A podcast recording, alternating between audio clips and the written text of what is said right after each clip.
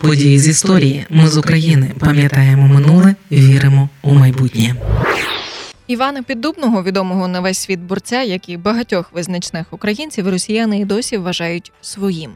Пишуть про нього книги Руський багатирі, знімають фільми, які забороняють в Україні через пропагандистський зміст, де самого піддубного грає Михайло Порєченков, який активно підтримує вторгнення Росії в Україну. Йому ставлять пам'ятники, називають парки, але борець до останніх днів вважав себе українцем і називав себе українцем та сильно за це поплатився. 8 серпня 1949 року великий український атлет помер. Це подкаст події з історії, який звучить завдяки вашій підтримці. Щоб допомогти нам, заходьте на сайт Ми з України.ком та тисніть кнопку Підтримати. Іван Піддубний народився у 1871 році у селі Красенівка. Зараз це Черкащина. Обидвоє його батьків були з козацького роду, тому майбутнього чемпіона виховували у любові, перш за все, до батьківщини. Ще з юних років він відрізнявся від своїх однолітків силою і витривалістю. До речі, коли уже відомого чемпіона світу піддубного питали, чи ви знаєте когось сильнішого за себе, він відповідав: Хіба мій батько? Тож, коли закохався у односельчанку з багатої сім'ї, поїхав заробляти гроші силою. Він був вантажником у Севастопольському порту. Звідти перебрався у Феодосію, де познайомився з двома учнями-мореходцями, які подарували йому автобіографічну книгу атлета Карла Апса, котрий запевняв, що регулярними тренуваннями йому вдалося збільшити свою природну силу втричі. Піддубний загорівся. Тим більше дізнався, що кохана вийшла заміж за іншого. Він почав займатися. Щодня вправлявся з гирями, займався гімнастикою. А у 1897 році на гастролі до Феодосії приїхав цирк Безкоровайного. Це був звичайний бродячий цирк того часу, до трупи якого входили атлети і борці. Дирекція цирку влаштували чемпіонат боротьби на поясах. За два тижні виступів на арені піддубний не програв жодного двобою. Його залізна стійкість, вага і чіпкість рук дозволили йому здобувати перемогу за перемогою. Так і почалася кар'єра Івана Піддубного як циркового борця. Будучи спостережливим і допитливим, Іван дуже швидко перейняв і опанував тонкощі боротьби на поясах. З часом він почав перемагати суперників не лише грубою силою, але й за допомогою техніки, викликаючи красивими і спритними прийомами схвалення глядачів. Читаючи книги з важкої атлетики та боротьби, Іван склав для себе програму тренувань. У 1900 році Піддубний перейшов до київського цирку, і там збереглися дані медичної комісії.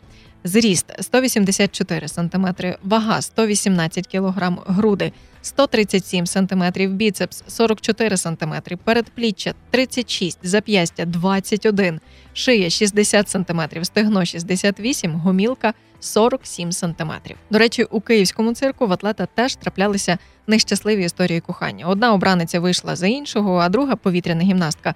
Практично перед самим весіллям розбилася під час виступу. Вона зірвалася з під купола. Згодом піддубному надійшов лист від Петербурзького спортивного товариства, в якому йому запропонували представити у Парижі Російську імперію. Це були змагання за звання чемпіона світу з французької боротьби. Збереглися навіть дані про те, якими були тренування атлета перед змаганнями. День починав завжди з ранкової зарядки. Потім приймав холодний душ, після чого був масаж, сніданок і година теоретичного вивчення правил боротьби та прийомів. Після короткого відпочинку Іван Піддубний тренувався. Проти нього виходили один за одним три борці-любителі. З першим він боровся 20 хвилин, з другим 30, з третім 40.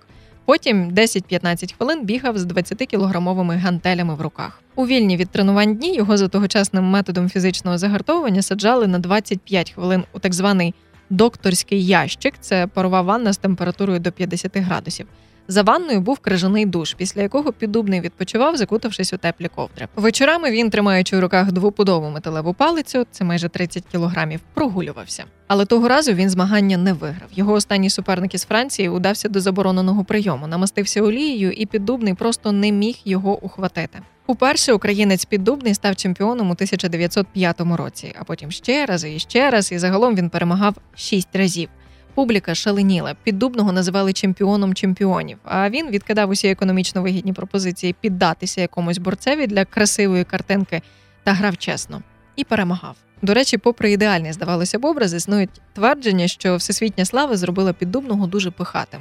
Людині, яку він не вважав рівнею собі, міг по-панськи подати для потиску лише два пальці. Улюбленим жартом було дати потримати комусь свою тростину, а вона важила близько 19 кілограмів. А коли її не втримували, реготав. Гонорари піддубного були захмарними. Тож, назбиравши статків, він одружується з акторкою і переїжджає у рідне село. Там купує шикарний будинок, 120 гектарів землі і прогорає.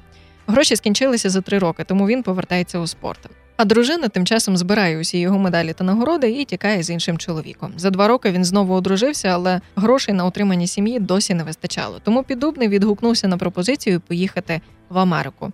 І він її підкорив. Коли українцеві було 57 років, його визнали найкрасивішим чоловіком Америки. Там він мав мільйонні гонорари, але перед атлетом поставили умову: ти отримаєш гроші, якщо зміниш громадянство на американське. У відповідь було категоричне ні. Піддубний повернувся ні з чим. Він приїхав до України у 1927-му, а за 10 років Івана схопили НКВДисти. Цілий рік його тримали в ув'язненні, а коли відпустили, то уся спина була у страшних рубцях. Спочатку у нього намагалися вивідати номери банківських рахунків, у яких нібито він тримав заощадження. Чи були вони в нього, чи розповів, невідомо. Але найголовніше, за що його катували, це за паспорт. Коли видавали документ, то його прізвище записали на російський лад і вийшов поддубний. Іван вирішив змінити помилку і написав заяву до міліції на заміну О на І, але отримав відмову. Тоді, недовго думаючи, взяв і власноруч у документі виправив на піддубний, а в графі національність закреслив росіянин і зверху написав українець. За це йому пекли спину паяльником. Коли у 1941 році німці зайняли містечко, в якому він проживав, то піддубний відкрив більярдну. За два роки на нього донесли, і піддубний знову опинився за ґратами. Тоді звинуватили у співпраці з окупантами. Смертної кари вдалося уникнути, але Івана відсторонили від спорту і позбавили єдиного заробітку коштів, які він отримував від спортивної діяльності. Щоб, хоч якось прогодуватися, Іван міняв свої нагороди на продукти. Повертаючись якось із базару, піддубний упав і зламав шийку стегна і з того часу майже не ходив. Помер від інфаркту 8 серпня 1949 року. Грошей на похорон не було. Тож, щоб провести видатного спортсмена в останню путь, довелося всім містом збирати гроші. Його поховали у міському парку, а там постійно паслися кози, які майже знищили усі сліди поховання. Лише після 1950-х років за допомогою влади США піддубному спорудили пам'ятник. Однак ненадовго він був частково зруйнований, а офіційний напис Тут лежить російський богатир перекреслили слова хохол Петлюровець. Ми з України важливо знати історію і розповідати історії. Найважливіше, що ми повинні дати нашим дітям, це коріння і крила.